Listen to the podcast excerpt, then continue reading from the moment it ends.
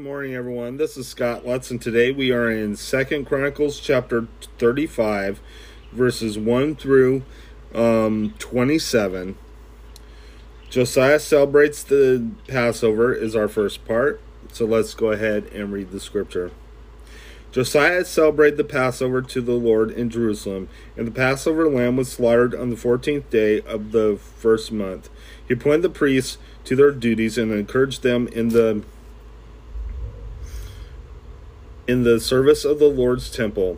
He said to the Levites who instructed all Israel and who had been consecrated to the Lord, But the sacred ark in the temple that Solomon, son of David, king of Israel, built, it is not to be carried about on your shoulders. Now serve the Lord your God and his people Israel.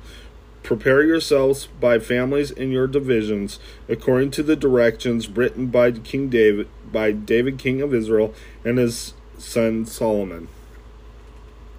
Stand in the holy place with a group of Levites for each subdivision of the families of the fellow countrymen, the lay people. Slaughter the Passover lambs, consecrate yourselves, and prepare the lambs for your fellow countrymen doing what the Lord commanded through Moses.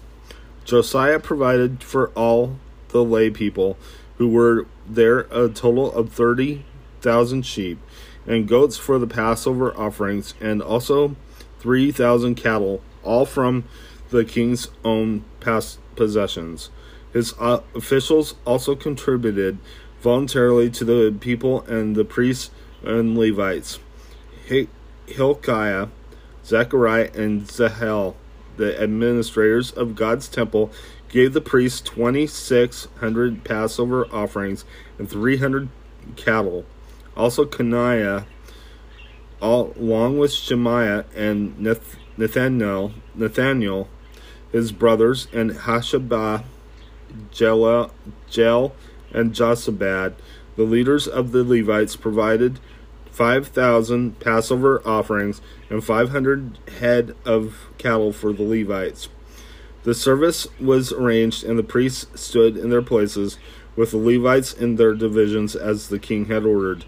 The Passover lamb was slaughtered, and the priests sprinkled the blood handed to them, while the Levites skinned the animals. They set aside the burnt offerings to give them to the subdivisions of the families of the people to offer the, to the Lord, and as it is written in the book of Moses. They did the same with the cattle. They roasted the Passover animals over the fire as prescribed, and boiled the holy offerings in pots, cauldrons, and pans, and served them quickly to the people. After this, they made preparations for themselves and for the priests, because the priests, the descendants of Aaron, were sacrificing the burnt offerings and the fat portions until nightfall. So the Levites made preparations for themselves for and for the Aaronic Aaronic priests. The musicians, the descendants of Asaph, were in the place places prescribed by David. Asaph, Heman, and Jeduthun, the king's seer. The gatekeepers at each gate did not need to leave their posts because their fellow Levites made the preparations for them. So at that time, the entire service of the Lord was carried out for the celebration of the Passover and the burnt offering a burnt offering of, on the altar of the Lord, as King Josiah had ordered. The Israelites who were pr- present celebrated the Passover at that time and observed the feast of unleavened bread for seven days.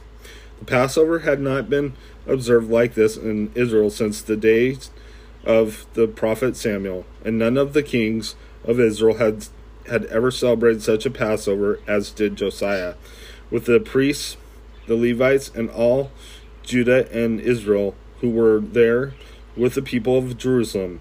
This Passover was celebrated in the 18th year of Josiah's reign. The death of Josiah. After this, when Josiah had set the temple in order, Necho, king of Egypt, went up to fight in Carchemish in the on the Euphrates. And Josiah marched out to meet him in battle.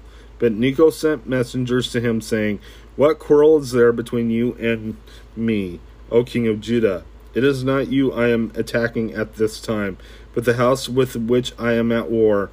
God has told me to hurry, so stop opposing God, who is with me, or he will destroy you. Josiah, however, would not turn away from him, but disguised himself to engage him in battle.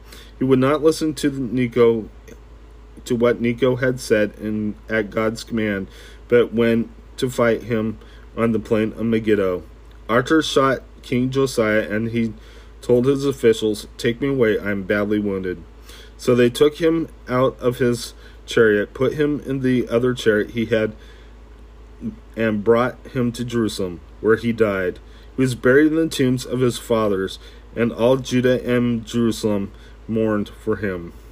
Jeremiah composed laments for Josiah, and to this day all the men and the women singing singers commemorate Josiah in the laments.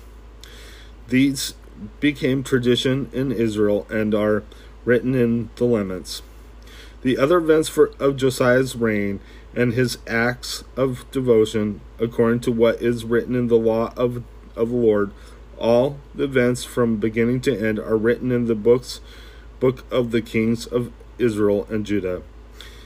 And the people of the land took Jehoahaz, son of Josiah, and made him king in Jerusalem in place of his father. Let's go ahead and close in prayer.